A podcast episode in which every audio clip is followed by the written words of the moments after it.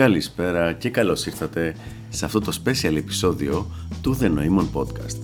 Σήμερα, επεισόδιο νούμερο 50, μπαίνουμε αισίως στο πέμπτο χρόνο αυτού του podcast, αυτής της εκπομπής, με διαφορά η πιο παλιά ελληνική εκπομπή για θέματα game, lifestyle, social game και τα διάφορα αντίστοιχα θέματα τα οποία ασχολούμαστε.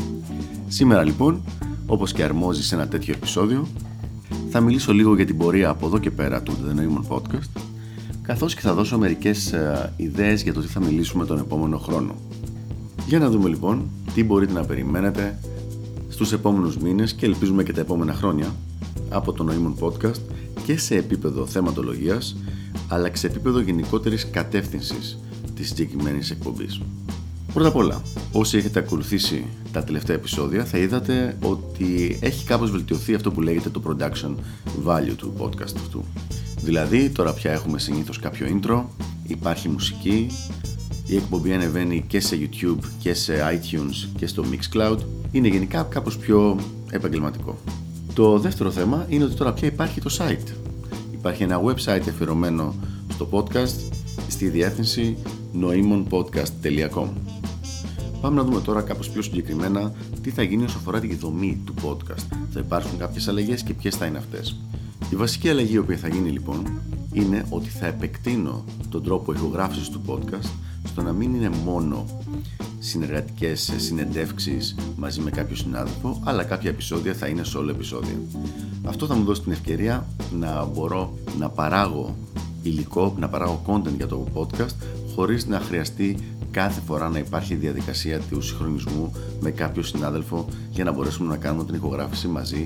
Το άλλο πολύ σημαντικό είναι ότι τώρα πια το podcast είναι στο iTunes όπως είπα και πριν από λίγο. Το οποίο σημαίνει ότι χωρίς να χρειαστείτε έξτρα προγράμματα, Mixcloud ή YouTube Player ή κάτι τέτοιο, μπορεί όποιος θέλει χρησιμοποιώντας οποιαδήποτε εφαρμογή τον βολεύει και έχει ήδη συνηθίσει να χρησιμοποιεί για τα podcast που παρακολουθεί, να γραφτεί στο κανάλι και να κατεβάσει και να μπορέσει να ακούσουμε την άνεση του οποιοδήποτε επεισόδιο θέλει. Αυτά λοιπόν όσο αφορά τις κάποιες ας πούμε δομικές αλλαγές ή τουλάχιστον επεκτάσεις της εκπομπής. Και πάμε τώρα να δούμε το θέμα της θεματολογίας. 2018 λοιπόν ξεκινάει, τελείως το 2017 και πρέπει να ομολογήσω ότι έχω φτιάξει μια αρκετά ενδιαφέρουσα λίστα με θέματα για τον επόμενο χρόνο. Χωρίς να θέλω να πω όλα τα θέματα, και δεν πρόκειται να το κάνω αυτό, θα μιλήσω για μερικά από αυτά απλά έτσι σε επίπεδο outline, δηλαδή απλά τον τίτλο, για να δείτε με λίγα λόγια τι σας περιμένει. Διάλεγω λοιπόν μερικά τυχαία από τα μελλοντικά επεισόδια, από τους τίτλους τους, για να πούμε δύο κουβέντες. Το επεισόδιο για το περιβάλλον και τα logistics, δηλαδή δεν εννοώ το περιβάλλον, το global warming, κάτι τέτοιο, αλλά κατά πόσο έχει σημασία και πόσο μάλλον τεράστια σημασία έχει στο επίπεδο του game θα έχουμε ένα επεισόδιο το οποίο θα είναι αφιερωμένο στο θέμα του γάμου, της οικογένειας και γενικά αυτών των κοινωνικών θεσμών και ποιος είναι ο πραγματικός τους σκοπός.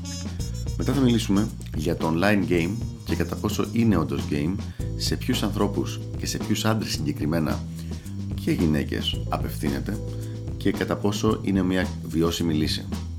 Έχουμε ένα έξτρα επεισόδιο για το πλασίμπο.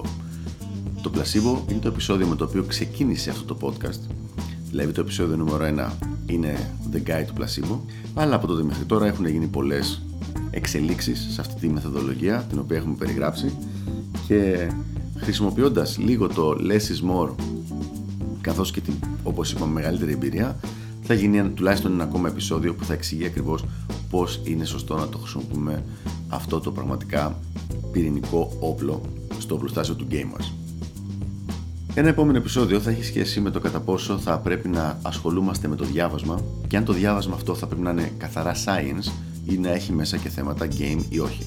Είναι δηλαδή σημαντική η θεωρία ή απλά όλο το θέμα είναι στο infield; Τι είναι καλύτερο, να κάθεσαι να διαβάζεις όλη μέρα και να βγαίνει που και που ή να σεξ όλη μέρα και να διαβάζεις που και που; Ένα επόμενο θέμα πάρα πάρα πολύ σημαντικό είναι το spectrum ανάμεσα σε lover provider και τις δύο αυτές κατηγορίες τις οποίες από ό,τι έχω δει, οι περισσότεροι άνθρωποι που ασχολούνται με το game τις θεωρούν απλά δύο χωριστές κατηγορίες που είσαι ή στη μία ή στην άλλη, χωρίς να καταλαβαίνουν ότι υπάρχουν τουλάχιστον δεκάδες ενδιάμεσες καταστάσεις στις οποίες σε κάθε στιγμή μπορεί να ανήκεις. Ένα άλλο θέμα με το οποίο θα ασχοληθούμε θα είναι οι alpha widows. Οι γυναίκες δηλαδή οι οποίες έχουν κολλήσει κάποια στιγμή με κάποιο alpha male για οποιοδήποτε λόγο διαλύθηκε αυτή η οποιοδήποτε είδους σχέση και παραμένουν κολλημένες με αυτόν ό,τι και να γίνει στη ζωή τους ακόμα και να παντρευτούν και να κάνουν παιδιά και να περάσουν πολλές φορές ακόμα και δεκαετίες από τη στιγμή που έγινε αυτή η σχέση με αυτό το alpha male. Ένα άλλο θέμα θα είναι το hypergamy των γυναικών, η υπεργαμία και για το κατά πόσο όντως οι γυναίκες συνέχεια προσπαθούν να κάνουν level up και trade up σε σχέση με τον άντρα που έχουν. Και στο ίδιο θέμα, την πολύ σημαντική διαφοροποίηση του τρόπου που βλέπουν τη σχέση οι άντρες με τον τρόπο που τη βλέπουν οι γυναίκες. Ένα επόμενο επεισόδιο, το οποίο θα είναι πολύ πιο κοντά στα δικά μου δεδομένα, είναι για το dating over 40. Δηλαδή, το τι κάνεις τι κάνει κάποιος όταν έχει ξεπεράσει τα 40, έχει παραμείνει bachelor ακόμα και θέλει να συνεχίσει να έχει μια καλή σεξουαλική ζωή και συντροφικότητα και όλα αυτά τα πράγματα μαζί, χωρίς απαραίτητα όμως δεν και καλά να θέλει να κολλήσει με το θεσμό του γάμου, της οικογένειας και των παιδιών. Προχωρώντας λοιπόν σε κάποια θέματα που έχουν πιο πολύ άμεση σχέση με το πώς μαθαίνουμε να κάνουμε πιο αποτελεσματικό game, ένα επεισόδιο θα είναι αφιερωμένο στο βασικότερο λάθος που δεν επιτρέπει στη συντριπτική πλειοψηφία των αντρών να βελτιωθούν στο game, το οποίο είναι συνδυασμός εγωισμού και νοοτρο... κακής νοοτροπίας, με απλά λόγια το ότι πιστεύουν ότι ξέρουν τι κάνουν και οτιδήποτε βλέπουν μπροστά τους προσπαθούν να το εξηγήσουν με την ήδη υπάρχουσα κοσμοθεωρία τους στο μυαλό τους μέσα. Πάμε παρακάτω λοιπόν σε άλλα επεισόδια. Άλλα επεισόδια θα έχουν σχέση με τη δύναμη του να δημιουργήσεις habits, συγκεκριμένες συνήθειες, οι οποίες σιγά σιγά να σε βοηθάνε να προχωράς και παράλληλα με το stacking effect των μικρών αλλαγών, όπου μικρές μικρές αλλαγές δημιουργούν στο τέλος ένα πολύ καλύτερο τελικό αποτέλεσμα. Ένα πάρα πολύ σημαντικό επεισόδιο θα είναι πάνω στις τέσσερις παραμέτρους του game τέσσερις παράμετροι αυτοί είναι τα τέσσερα πράγματα τα οποία θα έπρεπε ένας άντρας μονίμως να προσπαθεί να κάνει optimize στη διαδικασία του game του και όποιο από αυτά προχωράει πιο γρήγορα θα τον κάνει να γίνεται όλο και καλύτερος στο συγκεκριμένο θέμα. Ένα άλλο θέμα θα είναι το, τα social conventions και το status quo, δηλαδή με ποιο τρόπο ο κοινωνικός περίγυρος, ο κοινωνικός προγραμματισμός και γενικότερα το κοινωνικό περιβάλλον προσπαθεί να μας κρατήσει κλειδωμένους σε ένα συγκεκριμένο σενάριο το οποίο εδώ πιστέψτε με πραγματικά δεν είναι φτιαγμένο για το συμφέρον των αντρών. Προχωρώντας σε ένα άλλο επεισόδιο, το οποίο θεωρώ ότι είναι πολύ σημαντικό, θα μιλήσουμε για τις βασικές διαφορές ανάμεσα στους ρόλους του lover και provider και πώς αυτοί οι δύο δεν είναι απλά δύο κατηγορίες ξεκαθαρισμένες που ανήκει κάποιος στη μία ή στην άλλη, αλλά είναι ένα ολόκληρο range από συμπεριφορές όπου ο καθένας έχει ουσιαστικά είτε συνειδητά είτε υποσυνείδητα διαλέξει που θα βάλει τον εαυτό του και θα αναλύσουμε για ποιο λόγο συμβαίνει αυτό και πώς μπορούμε κατά κάποιο τρόπο να το ελέγξουμε καλύτερα. Ένα άλλο επεισόδιο θα είναι στο θέμα του freedom, της ελευθερίας και της έλλειψης scarcity και πώς να τα αναπτύξουμε αυτά τα δύο πράγματα στη ζωή μας, στη ζωή ενός άντρα έτσι ώστε να γίνει maximum η δυνατότητα να είμαστε ευτυχισμένοι σχεδόν κάθε στιγμή. Και επίσης πως αυτά τα χαρακτηριστικά, αυτή η ιδανική ζωή μας βοηθάει επίσης στο game μας. Ένα επόμενο επεισόδιο θα είναι πάνω στο Day Game και στα Euro Jones καθώς και στο International Playboy Lifestyle μια, ένα τρόπο game που την τελευταία νομίζω 7 ετία έχει γίνει αρκετά διαδεδομένος. Κάτι πολύ ενδιαφέρον ειδικά για τις νεαρές ηλικίες που έχουν την άνεση των ε, ταξιδιών. Επίσης θα έχουμε ένα special επεισόδιο για το ποια είναι η πιο σημαντική ικανότητα, το πιο σημαντικό skill δηλαδή στο όλο θέμα του seduction. Υπάρχει ένα συγκεκριμένο πράγμα το οποίο όσοι έχουν δουλέψει και το έχουν εξελίξει σε ένα αρκετά καλό βαθμό τους δίνει δυσανάλογα πολλά πιθανά αποτελέσματα σε σχέση με οτιδήποτε άλλο έχουν κάνει. Αυτά λοιπόν από μένα. Θα ήθελα να σας ευχαριστήσω όλους για την υποστήριξή σας αυτά τα τέσσερα χρόνια. Πάμε στον πέμπτο χρόνο όπως είπαμε. Πραγματικά πιστέψτε με μου δίνει πολύ όρεξη και δύναμη το να ακούω τα σχόλια από τους διάφορους συναδέλφους που να μου λένε ότι πολύ τους βοήθησε το ένα θέμα ή το άλλο θέμα το οποίο αναλύσαμε για να ξεκαθαρίσουν κάποια πράγματα στο μυαλό τους και τουλάχιστον να μην κάνουν τα λάθη που έκανα εγώ ως νεαρός και να έχουν έτσι ένα πλεονέκτημα ξεκινώντας αυτό το αρκετά δύσκολο παιχνίδι του game. Πριν κλείσω λοιπόν, πω δύο πράγματα, δύο θέματα τα οποία έχω παρατηρήσει στη διάρκεια του 2017. Όσοι με ξέρουν, ξέρουν ότι είμαι θετικός άνθρωπος. Ότι, έχω πάρα πολύ, ότι είμαι πολύ οπτιμιστής δηλαδή και ότι θεωρώ ότι όλα θα πάνε καλά. Από την άλλη όμως, είμαι και αρκετά πραγματιστής, δηλαδή ρεαλιστής θα έλεγα. Βλέπω το τι συμβαίνει, κρατάω το data και προσπαθώ να μην το αγνώ. Προσωπικά δεν έχω κανένα παράπονο από αυτό που πώς πήγε για μένα το game του 2017 ήταν μια από τις καλύτερες καλύτερες χρονιές μου. Τους στόχους τους οποίους τους έβαλα στην αρχή της χρονιάς τους ξεπέρασα όλους οπότε δεν έχω κανένα παράπονο. Από την άλλη όμως υπάρχει κάποιο data το οποίο το βλέπω συνέχεια έξω και σε δικά μου interaction αλλά και σε πολλούς συναδέλφους τα οποία λένε τα εξής. το game δυσκολεύει. Δυσκολεύει μέρα με τη μέρα. Δυσκολεύει χρόνο με το χρόνο. Ήταν πολύ πιο εύκολη η όλη διαδικασία το 2007 από ό,τι ήταν το 2010, από ό,τι ήταν το 2013, από ό,τι είναι τώρα 2017. Οι γυναίκες που δουλεύουν με νόμισμα, ας πούμε, την προσοχή των αντρών, παίρνουν αυτή την προσοχή από πάρα πολλούς άλλους τομείς μέσω των social media, από το Instagram, από το Snapchat, από το Facebook κτλ.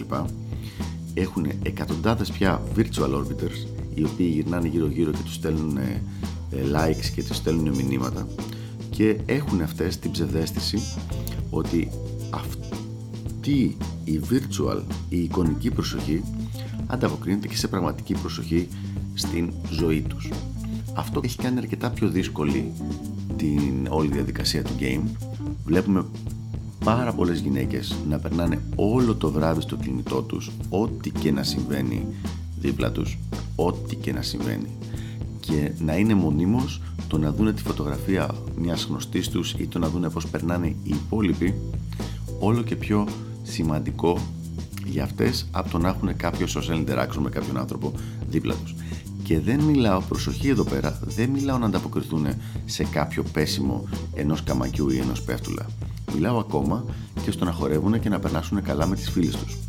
Αυτό σημαίνει ότι κάποιοι τρόποι game οι οποίοι είχαν ένα ποσοστό αποτελεσματικότητας στο παρελθόν ξαφνικά καταρακώνονται γιατί πρακτικά είναι σχεδόν αδύνατο να τραβήξεις την προσοχή μιας γυναίκας από το κινητό της την ώρα που παίζει και την ώρα που όχι παίζει κάποιο παιχνίδι, την ώρα όμως που βλέπει που ανεβάζει stories στο Instagram, την ώρα που βλέπει το Instagram από φίλες της και προσπαθεί να, να κάνει κάτι πιο εντυπωσιακό για λόγω του female competition είναι πάρα πάρα πολύ δύσκολο εκείνη την ώρα να μπορέσει ένας άντρας να τραβήξει την προσοχή πάνω του ερχόμενος με τη μορφή ενός cold approach έξω και να πάει να της μιλήσει.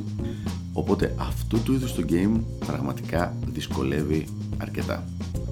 Ένα άλλο πράγμα που είδαμε το 2017 είναι, με μεγάλη μου θλίψη το είδα αυτό, ζευγάρια που ήταν πολύ mismatched στα looks.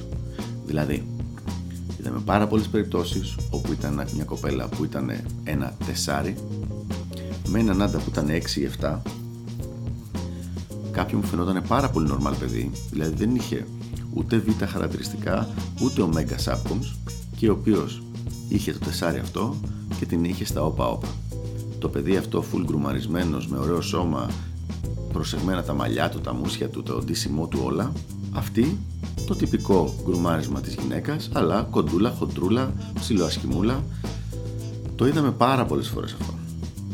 Δείχνει κάτι. Δείχνει το ότι αρχίζει το παιχνίδι να είναι αυτό που λένε στα αγγλικά heavily skewed. Αρχίζει να μην είναι κατά κάποιο τρόπο δίκαιο ή να είναι ελαφριά η αδικία αλλά αρχίζει να γίνεται πολύ πολύ βαριά δεν είναι ότι θέλουμε να κάνουμε κάτι για αυτό το πράγμα ή ότι μπορούμε να κάνουμε κάτι για αυτό το πράγμα, απλά είναι σίγουρα σημαντικό να το ξέρουμε ότι συμβαίνει και ότι ισχύει. Και όπως έχουμε ξαναπεί σε προηγούμενο επεισόδιο, ο λόγος ύπαρξης του game είναι για να μπορούμε οι άντρες να έχουμε μια γυναίκα με τουλάχιστον το ίδιο sexual marketplace value με εμάς και ιδανικά δύο πόντους μεγαλύτερο. Δηλαδή, αν εσύ είσαι εξάρι φίλε κρότη, η κοπέλα να είναι από 6 έως 8. Με τα τωρινά δεδομένα της αγοράς, αν είσαι ένα εξάρι, αυτό που θα συμβεί είναι κατά πάσα πιθανότητα θα είσαι μόνος σου, εντελώς δηλαδή αγάμητος, για να το πω λαϊκά, ή αν είσαι τυχερός θα καταλήξεις με ένα τρισιμισάρι τεσάρι στην καλύτερη τέσσερα και μισό. Πολύ σημαντικό αυτό να το έχουμε στο μυαλό μας για να ξέρουμε τι να περιμένουμε αν κάνουμε ή δεν κάνουμε τις κατάλληλες κινήσεις. Τέλος, ένα final point. Έχω παρατηρήσει από εκατοντάδες interactions ότι οι ωραίες γυναίκες δεν είναι πια σε σχέσεις. Δεν τα έχουν φτιάξει με κάποιον, δεν έχουν δηλαδή τον boyfriend τους άσχετο αν θα είναι α, αν θα είναι β, αν θα είναι α provider ή οτιδήποτε όλες είναι σε ένα καθεστώς σχεδόν μόνιμης ελευθερίας που μονίμως κάτι παίζει με κάποιο γκόμενο αλλά ποτέ δεν είναι πουθενά κλειδωμένος. Αυτό τώρα δεν είναι κάτι καινούριο. Είναι κάτι που το βλέπουμε από παλιά σε γυναίκες που ήταν περίπου 9 ή 8 μισάρια. Αυτό που είναι καινούριο είναι ότι αυτό τώρα πια έχει επεκταθεί σε πολύ χαμηλότερες βαθμολογίες. Δηλαδή σε 8, σε 7,5 και πολλές τώρα πια θεωρώ προσωπικά ότι η βάση είναι στο 7. Δηλαδή τα 7 πια δεν βρίσκουν, δεν κάνουν μία σχέση και να πούνε αυτός είναι ο εγκόμενός μου και από εδώ θα έχω το σεξ, θα έχω την προσοχή έτσι κτλ. Παίζουν πάρα πολύ το παιχνίδι, την πίστα. Κάθε βράδυ στη διαφορετικό μαγαζί, με διαφορετικά σκηνικά, διαφορετικά γκομενάκια γύρω-γύρω, διαφορετικοί μπάρμεν, πορτιέριδες, πιαριτζίδες κτλ. Και όλο αυτό το παιχνίδι γίνεται συνέχεια. Ε, η αλήθεια είναι ότι πάρα πολλές φορές, ότι αυτό καταλήγει πολλές φορές να είναι και virtual. Δεν σημαίνει ότι επειδή το κάνουν αυτό το πράγμα, πηγαίνουν σε κάθε μαγαζί και γίνεται αυτό το πράγμα συνέχεια γύρω-γύρω. Αλλά υπάρχει αυτή η αίσθηση, ίσως ψευδέστηση, ότι κάτι παίζει μονίμως το οποίο είναι πραγματικά σαν να έχεις σε ένα γατί ένα κομμάτι ε, σπάγκο και να παίζεις συνέχεια, να το κουνάς πάνω από το γατί συνέχεια. Τρέχει και τρελαίνεται μέχρι να πεθάνει ας πούμε από τον ενθουσιασμό του που με αυτό το πράγμα που όλο μονίμως αισθάνεται ότι κάτι παίζει, ότι κάτι συμβαίνει, ότι κάτι ενδιαφέρον, interesting, exciting είναι ένα βήμα, ένα μαγαζί, ένα κοκτέιλ παραπέρα. Αυτά λοιπόν από μένα. Αυτές ήταν οι παρατηρήσεις που είχα για το 2017 δεν θέλω να ακουστούν αρνητικές. Όπως είπα και πριν δεν γκρινιάζουμε καθόλου. Δεν βοηθάει κανένα το να γκρινιάζουμε αλλά σίγουρα βοηθάει το να μπορούμε να παίρνουμε συγκεκριμένα data points για να μπορούμε να κάνουμε μετά σωστά την πορεία μας. Τι προτείνω λοιπόν εγώ με αυτά τα δεδομένα; Το παιχνίδι παιδιά πια δεν είναι εύκολο. Αυτό. Έχουν ανέβει απλά τα standards Κάτι το οποίο δεν είναι καινούριο, σε κάθε τομέα συμβαίνει. Τα standards ας πούμε στο bodybuilding είναι τεράστια τώρα σε σχέση με το πώς ήταν πριν από 50 χρόνια. Τα standards στις πολεμικές τέχνες ή τα standards στο, στο παίξιμο ενός οργάνου, ας πούμε τα ηλεκτρικά keyboards, η ηλεκτρική κιθάρα, η ηλεκτρικό μπάσο, είναι πολύ πολύ μεγαλύτερα τώρα, τεράστια σε σχέση με το πώς ήταν πριν από 50 χρόνια. Απλά καλό είναι να το ξέρουμε αυτό το πράγμα για να μπορούμε να διαλέξουμε έξυπνα την πορεία μας και τις επόμενες κινήσεις μας στρατηγικά. Αυτά λοιπόν από μένα. Τα λέμε στο επόμενο επεισόδιο του The Newman Podcast. Χαίρομαι πάρα πολύ που σας έχω μαζί και πάλι για αυτή την καινούργια χρονιά και το season νούμερο 4 της εκπομπής και τα λέμε σύντομα στο επόμενο επεισόδιο. Γεια χαρά!